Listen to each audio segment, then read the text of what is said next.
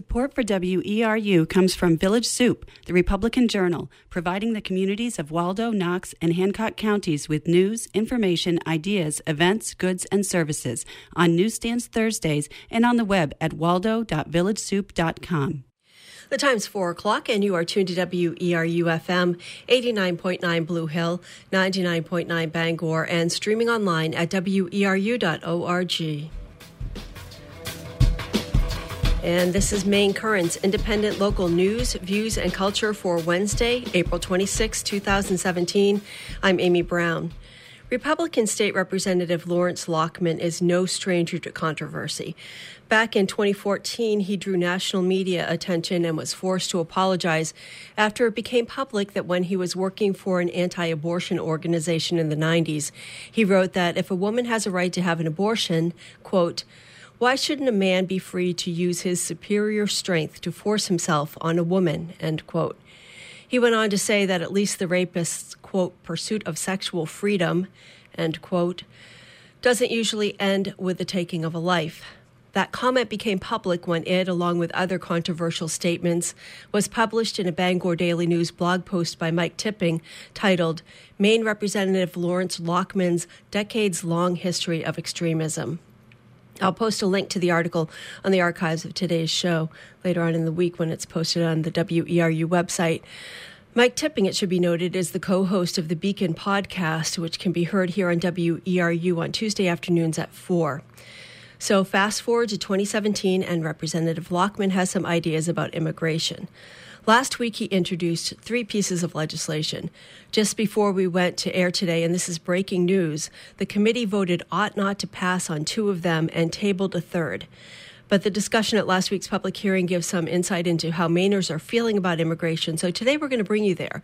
The bills in question were LD 366, an act to ensure compliance with federal immigration law by state and local government entities.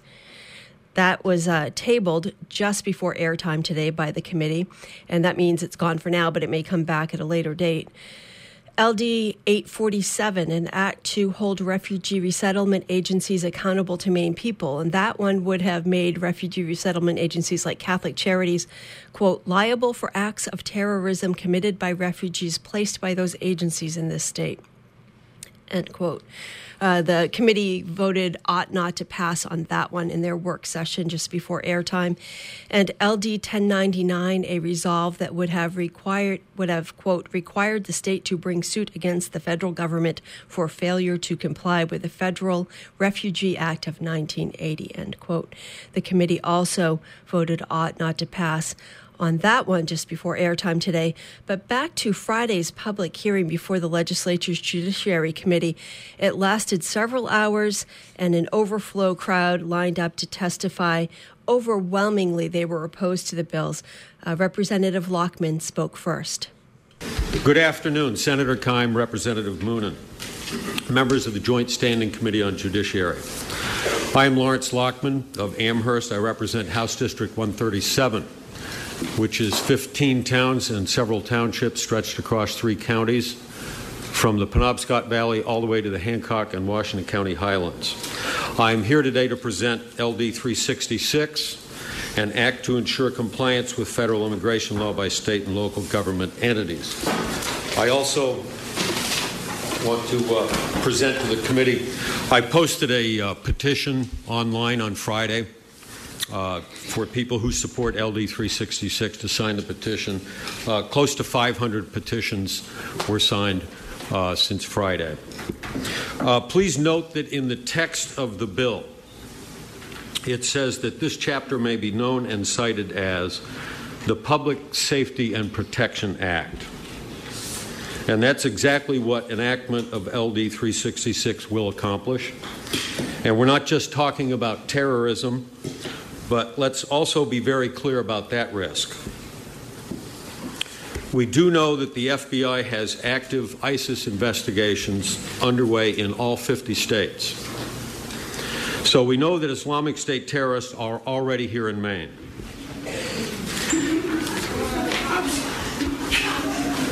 Excuse me. We're not going to have reactions, stuff like that. If you can't control your behavior, we're going to ask you to leave. Uh, and that applies to everyone equally. Please continue, Representative Lockman. We do know that the FBI has active ISIS investigations underway in all 50 states, so we know that Islamic State terrorists are already here in Maine. And it's reasonable to conclude that they would most likely gravitate to communities where they know the cops are not allowed to ask them about their immigration status, even after arresting them. And if the community also offers welfare benefits to illegals, that community will surely be a magnet for the terrorists that the FBI tells us are already here in Maine. So let's talk about how we got to where we are today with regard to illegal immigration in Maine. In 2004, Governor John Baldacci issued an executive order that made the entire state of Maine a harboring haven for illegal immigrants. State employees were barred from asking anyone applying for welfare benefits about their immigration status.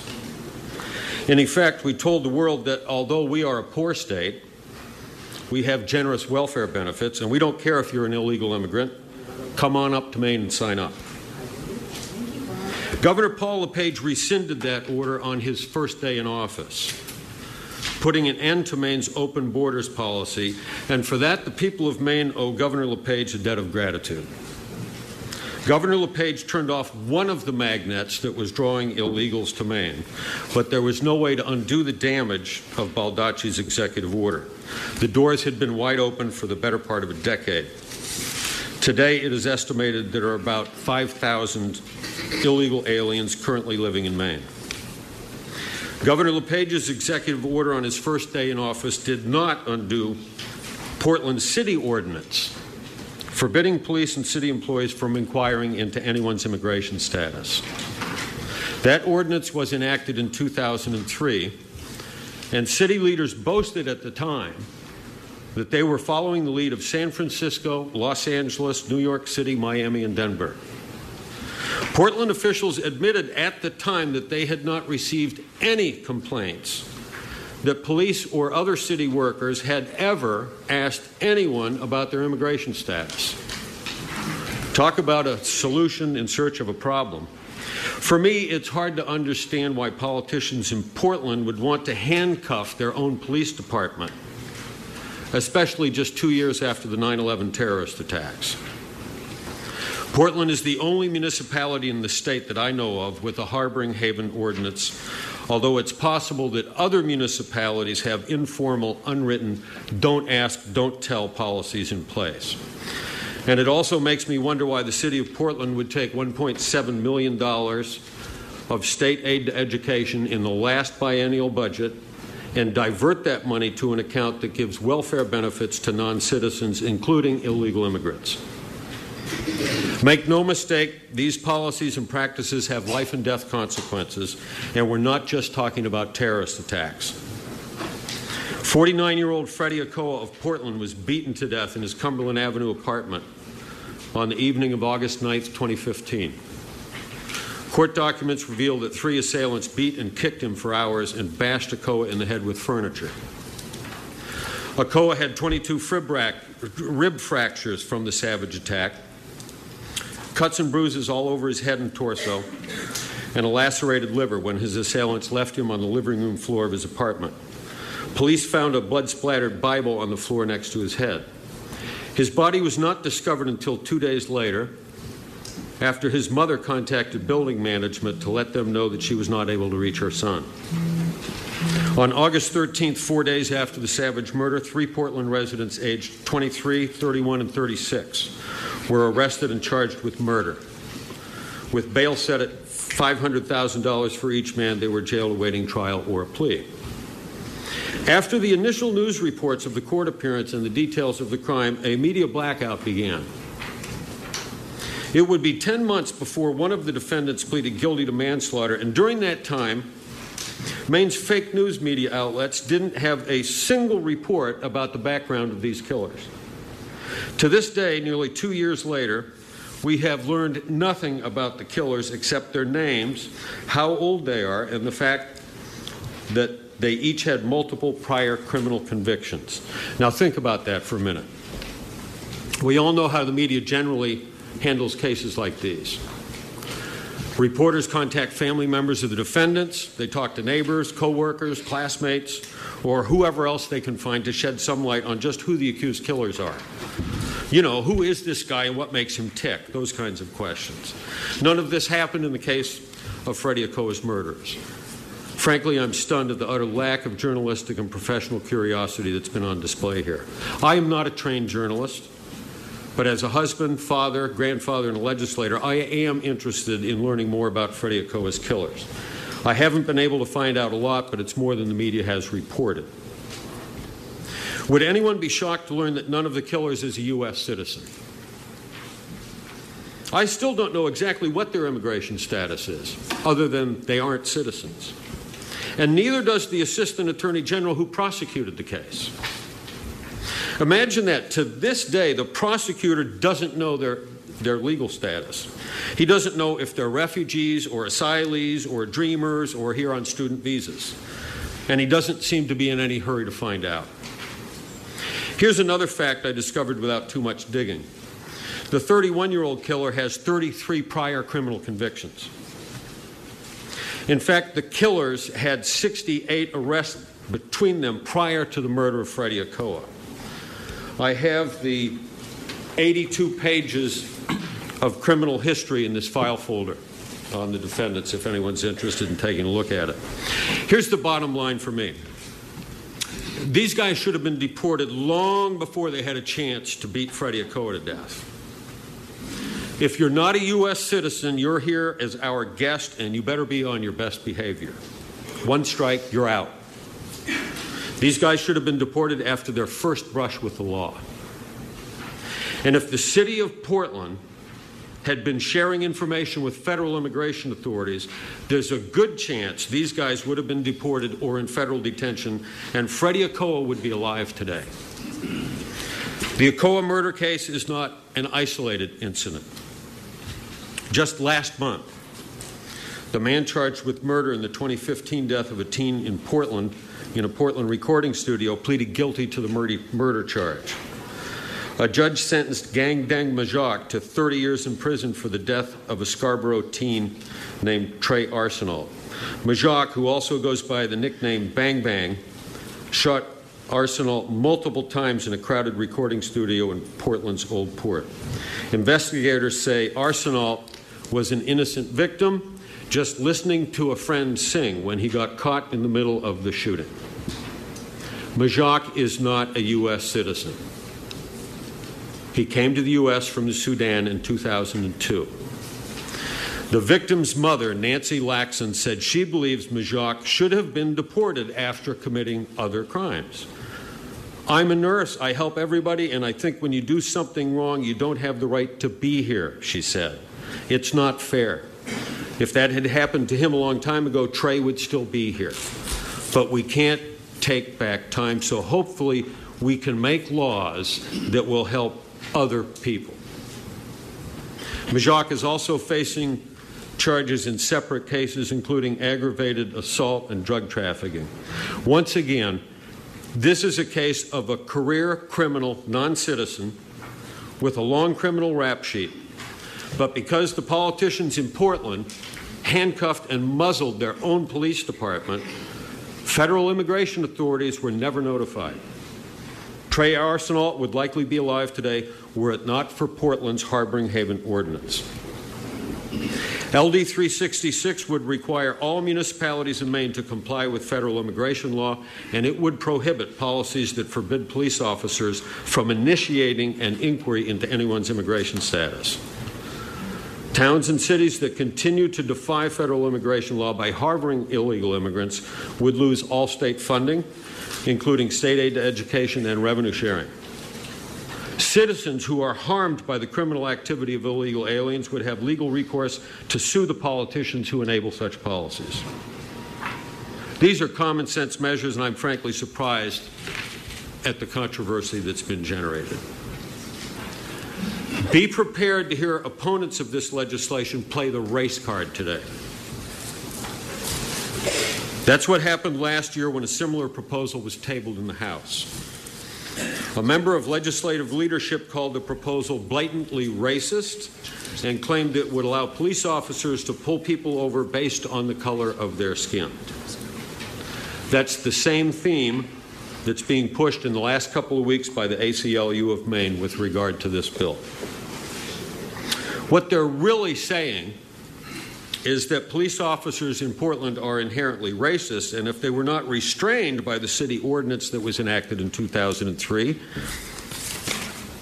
they would be targeting racial minorities for immigration enforcement, randomly pulling people over and hassling them based on the color of their skin. How insulting is that? Our local police officers in Maine are the last line of defense against violent criminals. I trust our cops to do the job that they were trained to do.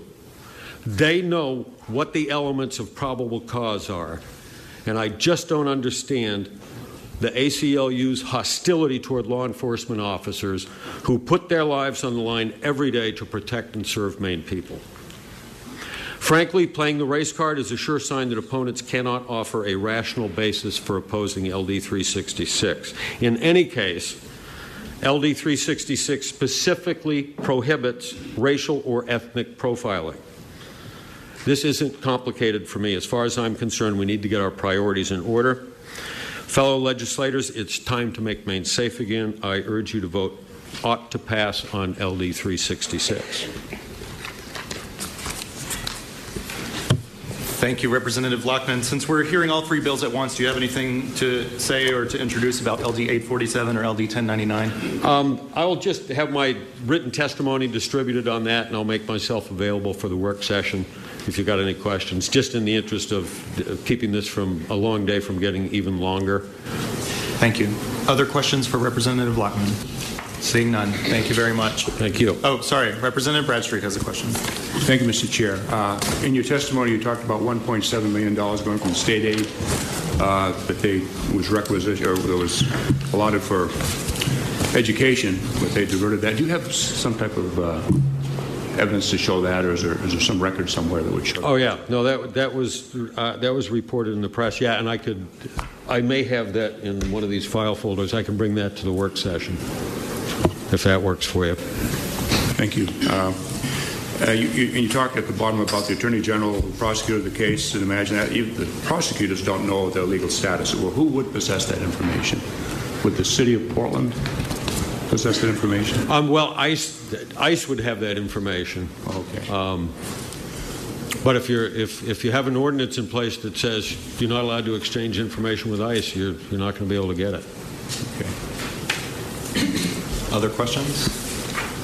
Seeing none. That Thank was. State Representative Lawrence Lockman speaking before the legislature's Judiciary Committee at a public hearing last Friday in Augusta. As you heard, he told the committee that he would submit the support for his allegation about the city of Portland redirecting educational funding to support immigrants to the committee in writing. Uh, we emailed him to ask him for that information, but we did not receive a response. The overwhelming majority of the people who spoke at the hearing on Friday spoke in opposition to one or all of these pieces of legislation that Lockman was introducing, but there were a few supporters. Here's one of them. Senator Keim, Representative Moonen, members of the Judiciary Committee. My name is Dorothy Herbert, and I live here in Augusta. The following is something I personally uh, observed.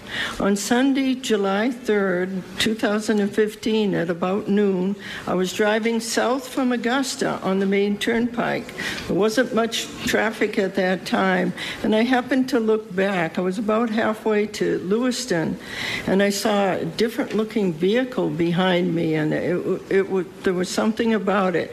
So, as this uh, vehicle that I described as a cross between a large van and a panel truck went by me. Um, it was expensive looking, brand new, and shiny white. And I had never seen anything like it and haven't seen much since like it.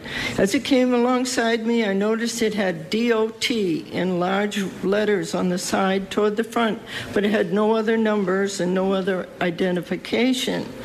There were no windows on the sides of the vehicles.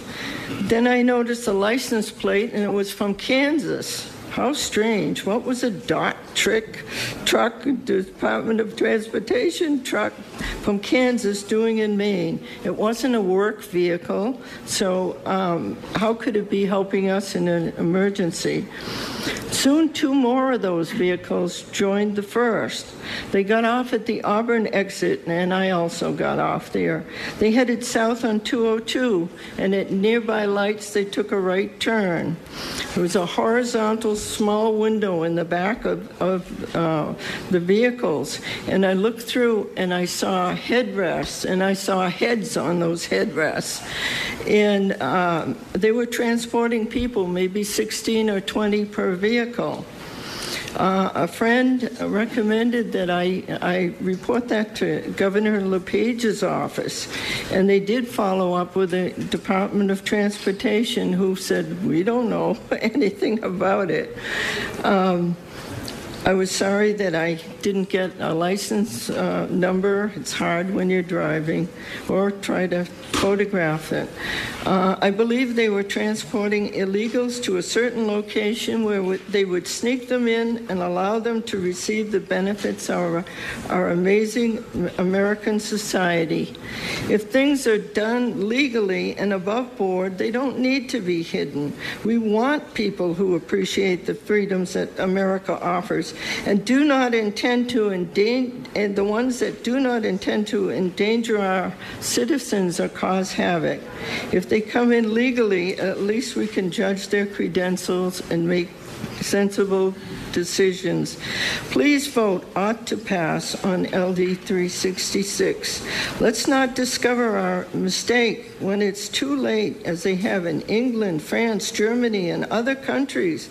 Most of the citizens rue the day that their leaders opened their borders to everyone. Rape and murder by immigrants are rampant in these countries. We don't want that in Maine or in our country.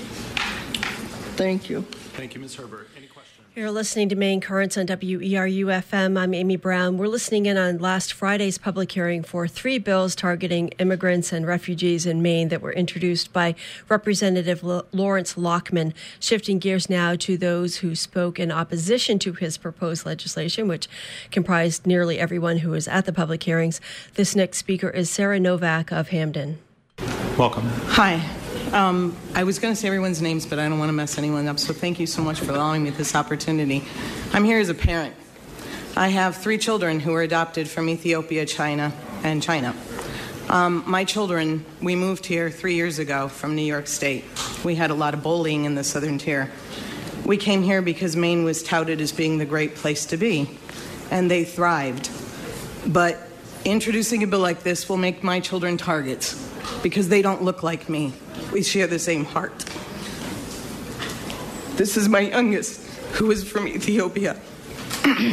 I am asking you to think of the children, the international students, CISV, individuals who come here to learn about peace, individuals learning and trying to strive to have a better life.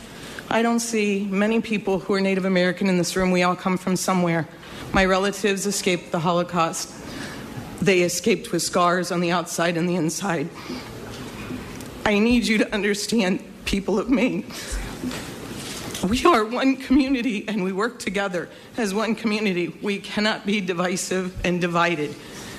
When you ask the local law enforcement to do this and to profile, which is what these bills are, you're asking them to step outside the boundaries of what they're supposed to do, which is to uphold the law. Maine is known for its numbers, high numbers on domestic violence and illegal drugs. Let them do their jobs and let the people live in Maine. And if you have a problem with immigration, bring it up with different individuals. Find out why you have problems. But from what I understand, the state of Maine has not had horrendous problems with immigrants. We do have problems with domestic violence and with, um, I'm sorry, illegal drugs. I've also noticed in the last couple weeks the headlines that are reading that we have low numbers of medical personnel. We're losing them daily. We also have very low numbers for seasonal workers for our businesses along the coast. We have businesses striving and, and struggling to get open for the season. Our sign when you come into our state says vacation land. Welcome. So, will it say vacation land for only those who look as if they're not foreign? And how do we determine one audience member actually asked me if my daughter was legal? Yes, my children are citizens of the United States of America and have been since the age of one or two when they came. How are you going to tell my children from a non citizen? Will you pull them over? Will you scare them? My oldest is in pre med honors at UMaine, and she will be a neurosurgeon in trauma. My second oldest is in environmental sciences, and she is going to help the earth, and they're both staying in Maine. My youngest wants to be an international attorney. Sorry, every time I look at my daughter, I cry because they, every time they walk out of their house, their school, where they work, will be targets. I am their mother, and it will break my heart to have to move from Maine, but we are already looking at housing in Canada. We love our state. We volunteer. And by the way, Mr. Lockman, who left, he was touting that he had 500 people who signed petitions since uh, Friday. I started Hampden Area Diversity, an online Facebook page. Within the first hour in the small community of Hampden, we had over 267 people who joined. I believe there are people who actually care about diversity in the state of Maine. My family and I do. And I'm urging you to vote no on LD 366, LD 847, and LD 1099 nine. We're one community. And from what I understand, like I said, we all came from somewhere. And when someone says, What's your nationality? Do you say I was I'm a Mainer, all my people came from somebody came from somewhere and people embraced you and your family members. Please embrace all the people and enjoy diversity. Thank you Thank very you. much. Hello, my name is Rebecca Novak. Um, I'm, a six, I'm 16 and I'm a junior at Hampden, Man, Hampden Academy. I'm here to testify against the bill LD 366. Let me first tell you some of my background. I was born in Ethiopia. My parents died of the ravages of HIV and AIDS. My grandfather carried me to an orphanage, but not long after he passed away. I was adopted at the age of two by my mother, and we moved from our Ohio house to a little town called Mayville, New York.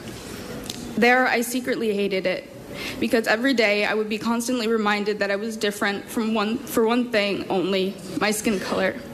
People there didn't look at me for a f- loving a fun loving person who was into music and theater and animals. They looked at me as one thing and one thing only, and that was black.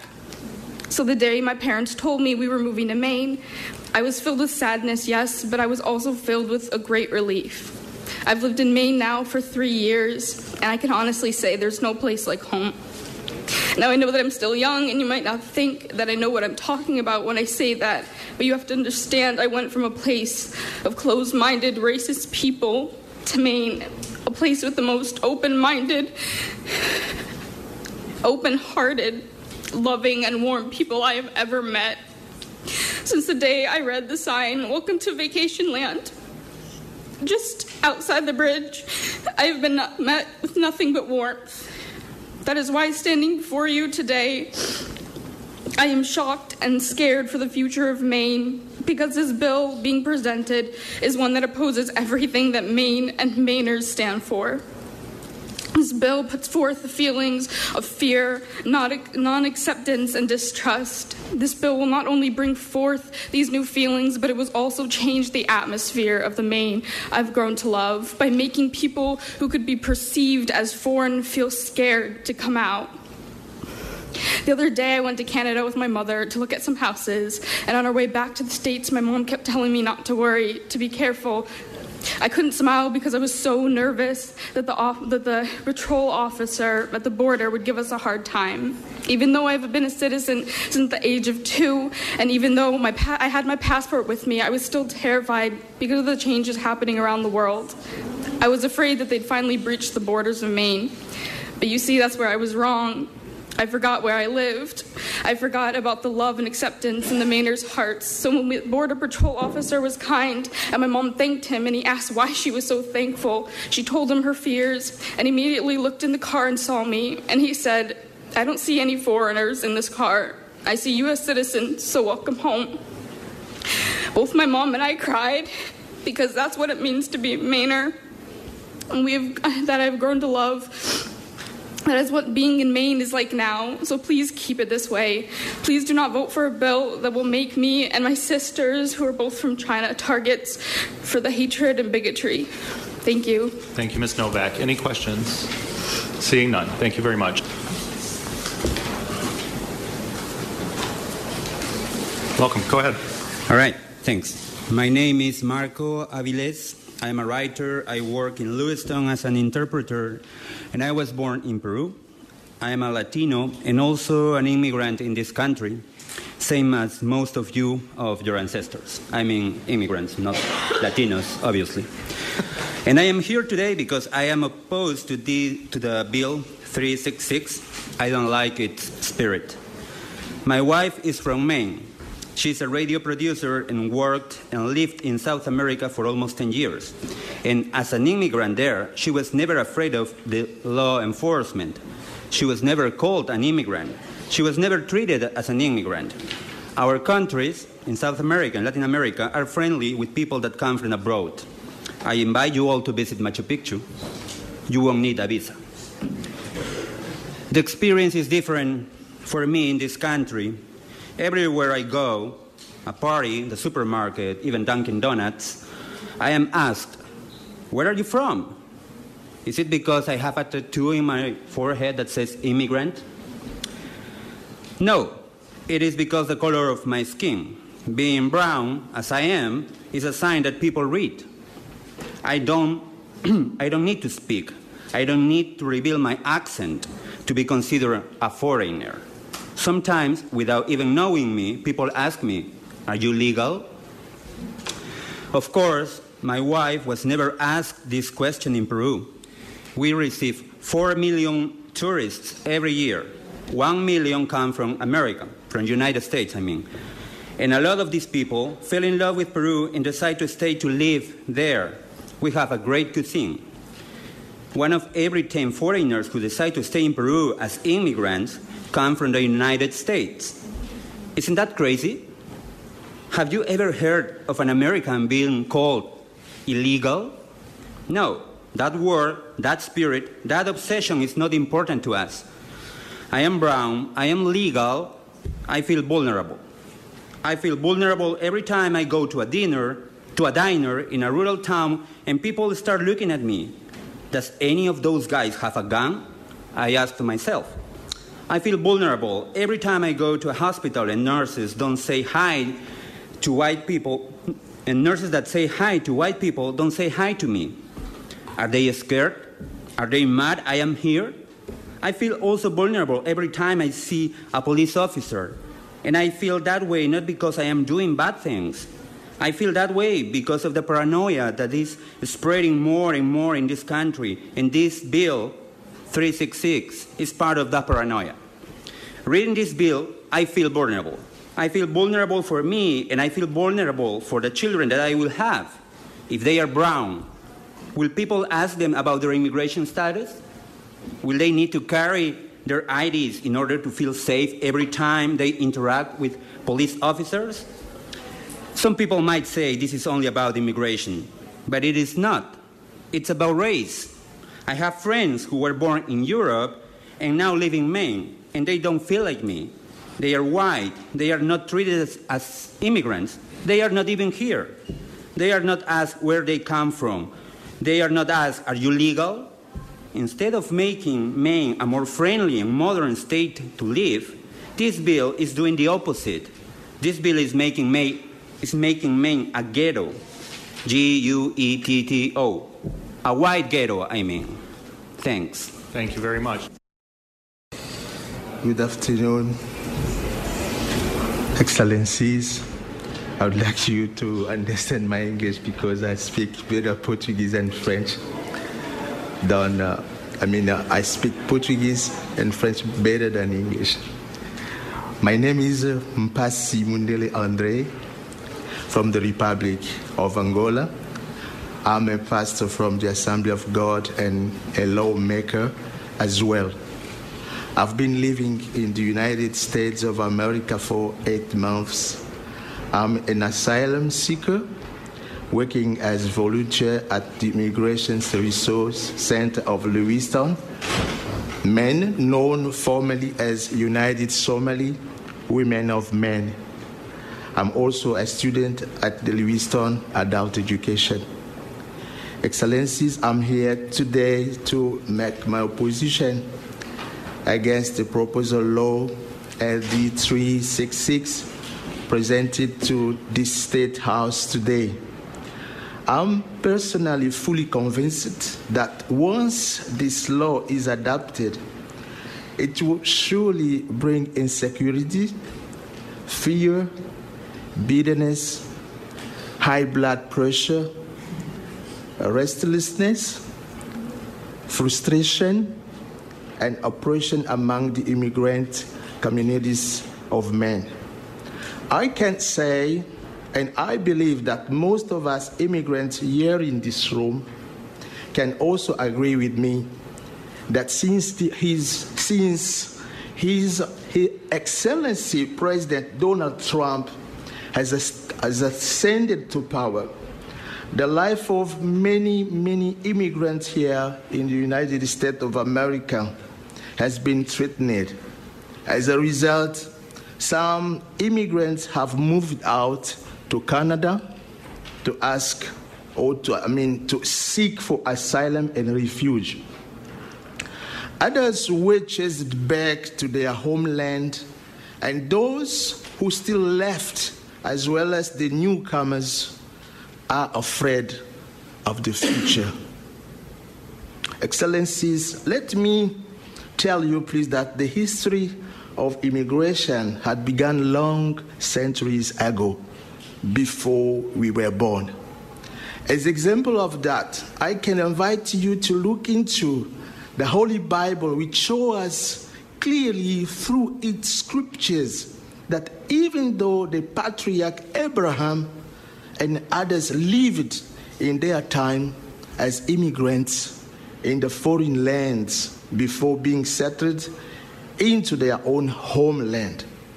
Even God Himself had taught to them when they will leave the foreign lands of their pilgrim and enter into their homeland, their own homeland, the way they are going to treat the foreigners, whose we call today asylum seekers living among them. Please allow me to read just a, a few verses of the Holy Scriptures about it.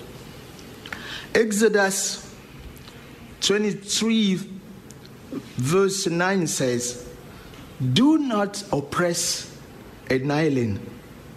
Yourselves, you were aliens in Egypt.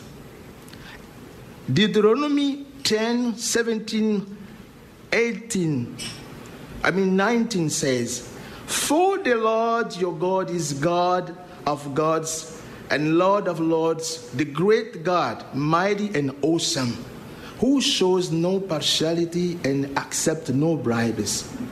He who defends the cause of fatherless and the widows and loves the alien, giving him food and clothing. And you are to love those who are aliens for yourselves were aliens in Egypt. Thank you very much. And the last two. Your, your time is up. Do you have a concluding remark for us? Fi- one final my, remark? My time is over? Yes. Uh, you, can you see oh here? God. So, let me just finish the last One last remark. Yeah. Excellencies, as human beings, we all recognize, we all recognize that no one is perfect. Each one of us has got, has got defects and failures. In fact, if you have noticed wrongs among us, please forgive us. Try to approach us and talk with all the immigrant community across man instead of looking for hard decisions that could destabilize our lives and families. I can witness before each one of you today that also believe that all my fellow African citizens will agree with me that we are all welcome into the United States of America. We have truly found rest and peace of mind as long as we are here. For you give us a place to stay with our family, you give us food to eat, you give us job to do, You give us our children best school and education. You give us better health care, and also you respect our human rights when our home country's government never bothered doing so. May God, the Almighty, bless you and your children. May God, the Lord, bless the United States of America. May peace from the Lord abide in the midst of you. Thank you very much. Thank you very much. Questions from the committee? Seeing none. Thank you. My name is Fatuma Hussein. I am a mother of eight children four boys, four girls, uh, two of them in college, Georgetown University and Swarthmore College. I am also a resident of Auburn. I'm also an employer. I see my friend Lois. I'm also an employer. I employ um, many immigrants to provide culturally and linguistically specific services. One of the services that we provide is culturally and linguistically specific domestic violence and sexual assault services. I am here in opposition to LD 366. An attack on immigrants is an attack on our state and our future. I actually want to invite Representative Lockman to come and stay um, and spend a day with us. I am tired of. Uh,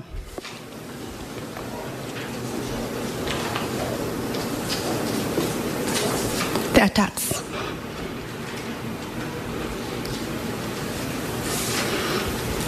Um, we're not bad people. We're not criminals. We're tired of running around.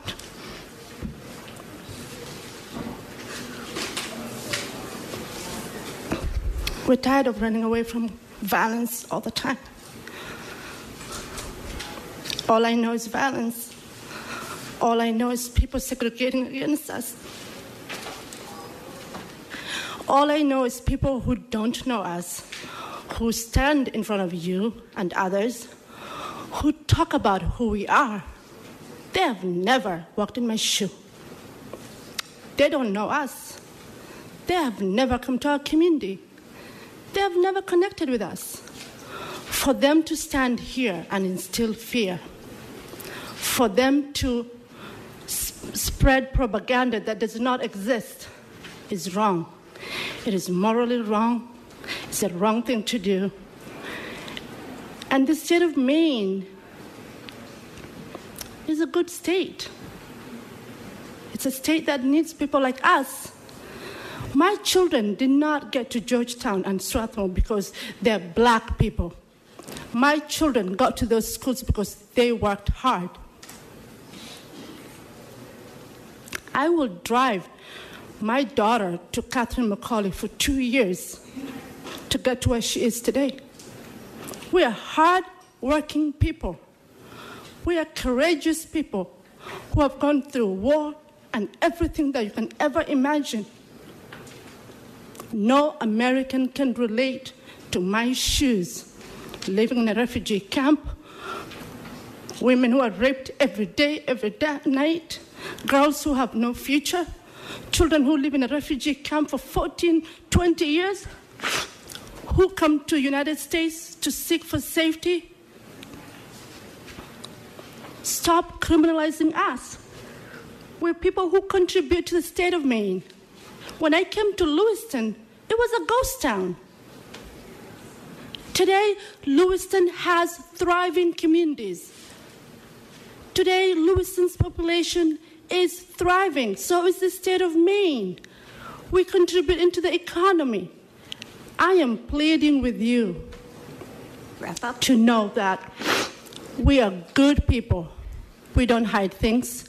We're not criminals. We're not here to hurt anybody. Come stay in our community and see how much progress we do. Please oppose LD 366. Thank you. Thank you.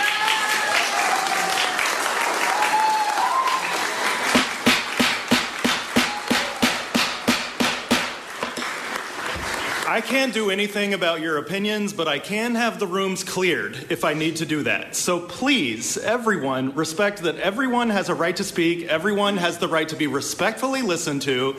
And please, if you have reactions, there are other rooms in the building where the audio can be listened to, and you can go clap in those other rooms.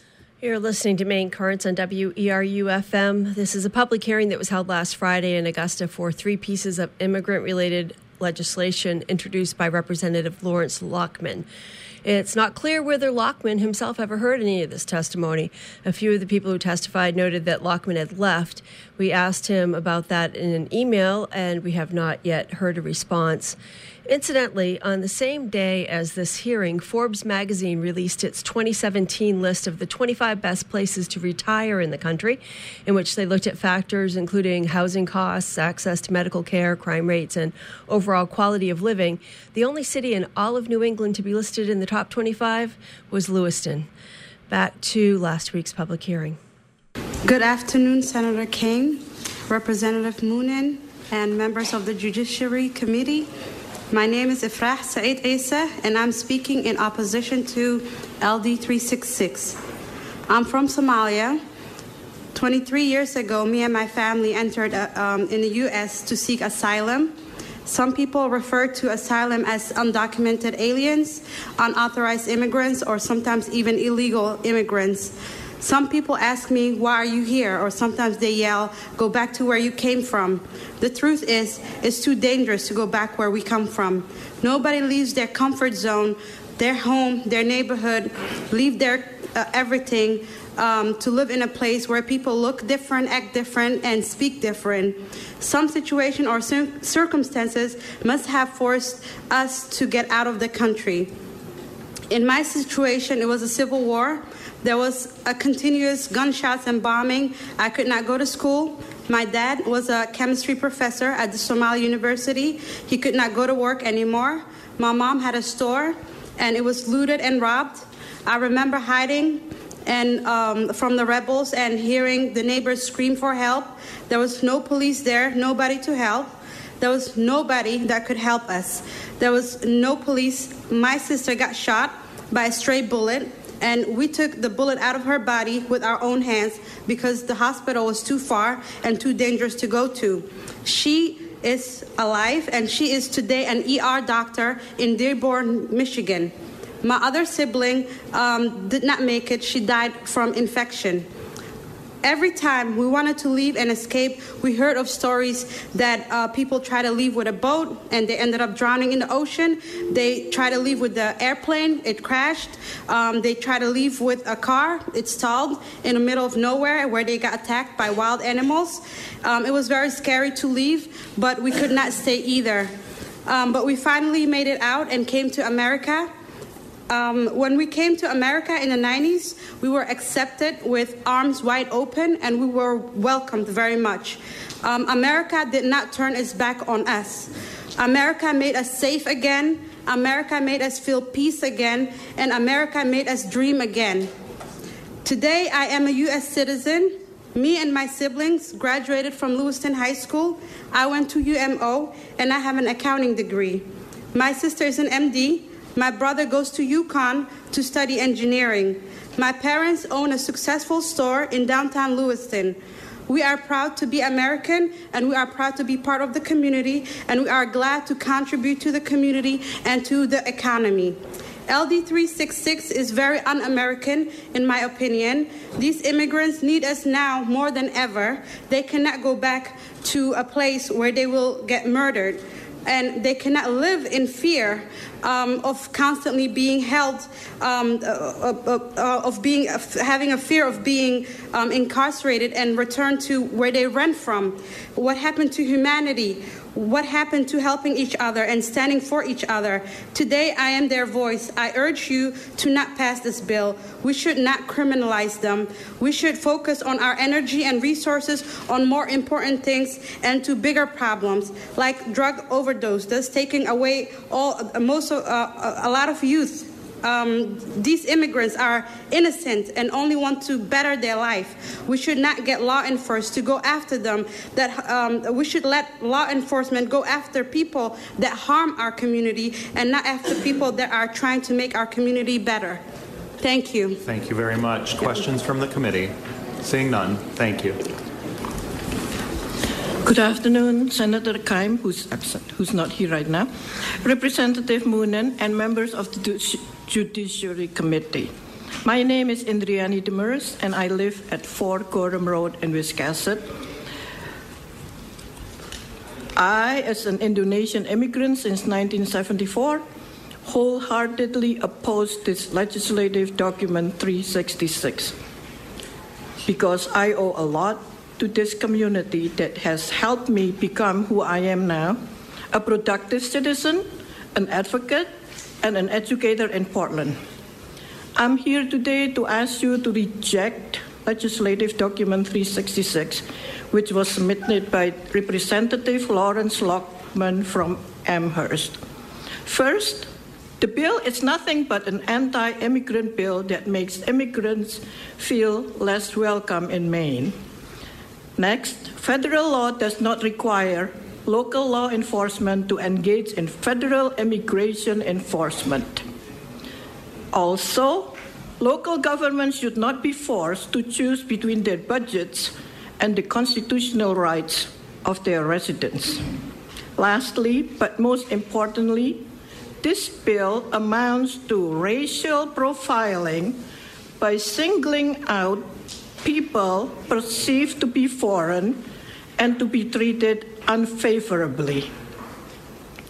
And speaking of safety, safety for whom? That's what I'd like to ask you.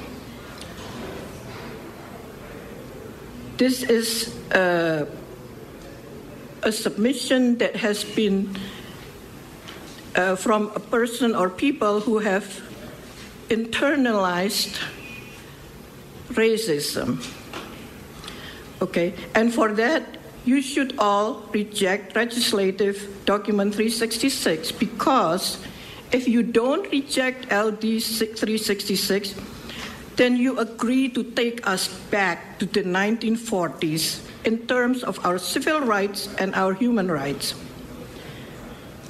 If you don't reject LD 366, then you agree to make immigrants feel less welcome in Maine, and that includes me. Although I'm a citizen since 1980, you wouldn't be able to tell me that because I don't wear it. I don't wear my citizenship on my head or anywhere else, but it's inside me. If you don't reject LD 366, that will make you take part in racial profiling, and that will make you racist. I'm sorry to have to say that. If you don't reject LD 366, then you are not recognizing the constitutional rights of your residents, whom, by the way, are your constituents, and I'm one of them.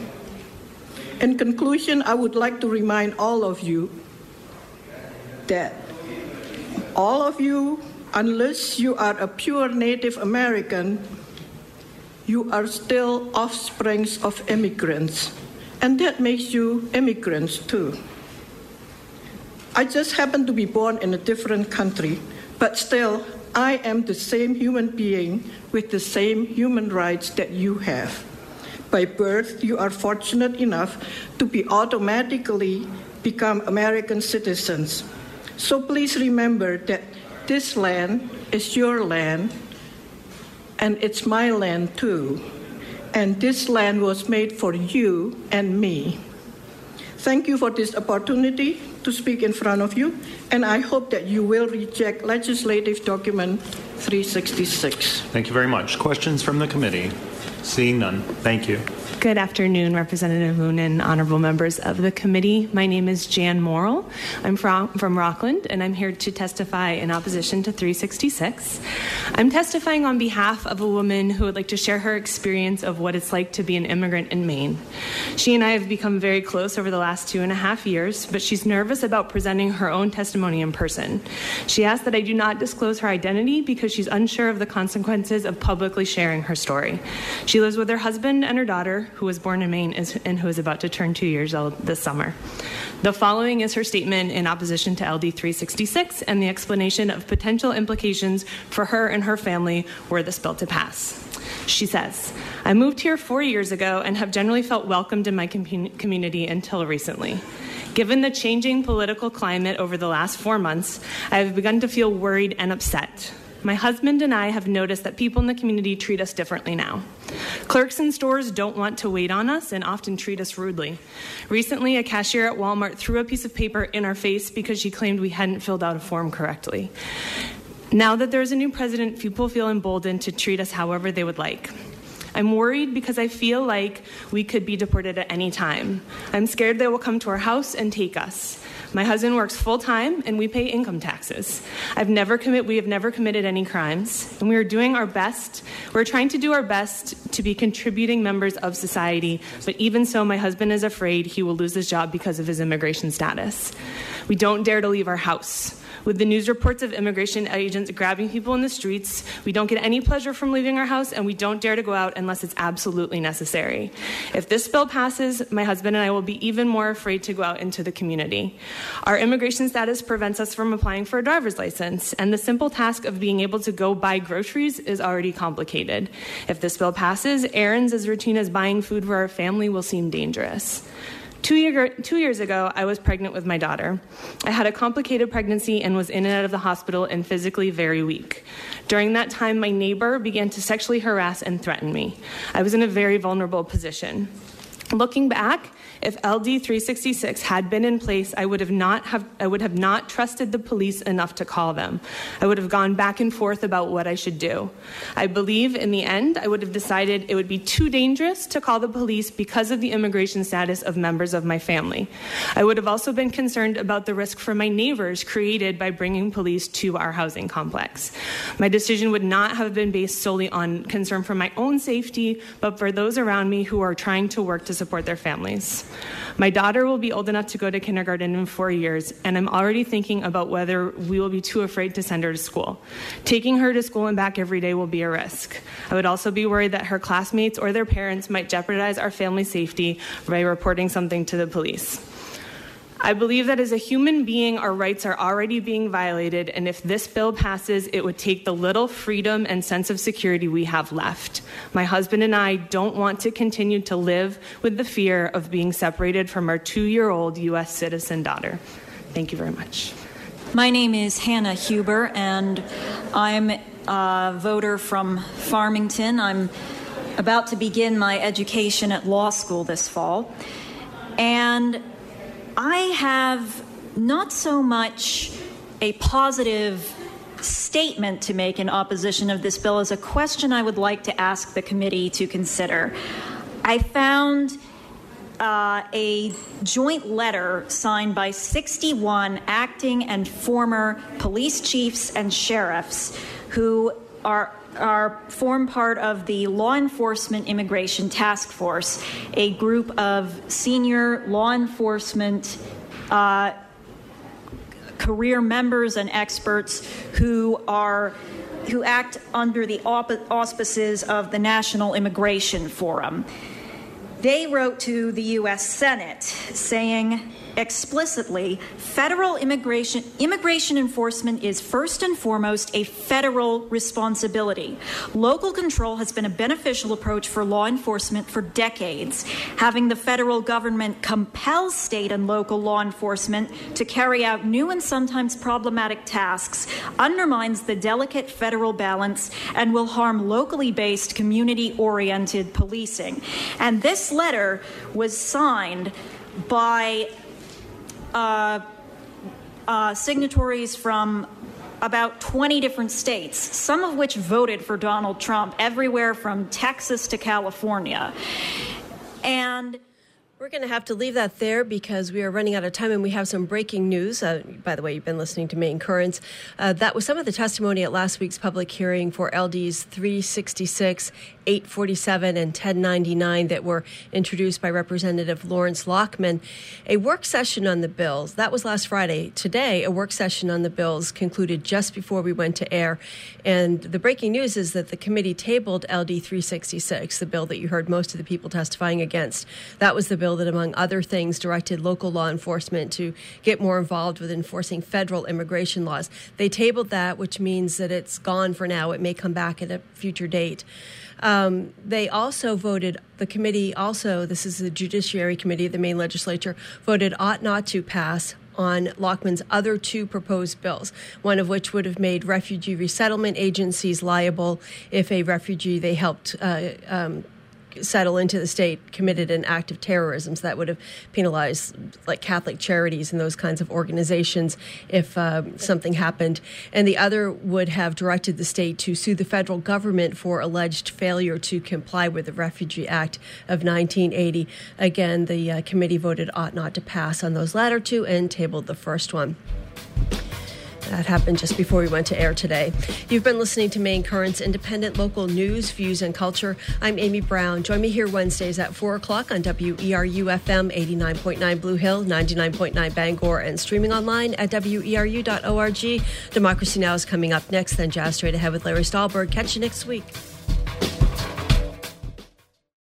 Support for WERU comes from Maine Farmland Trust, a member supported nonprofit organization focused on reviving the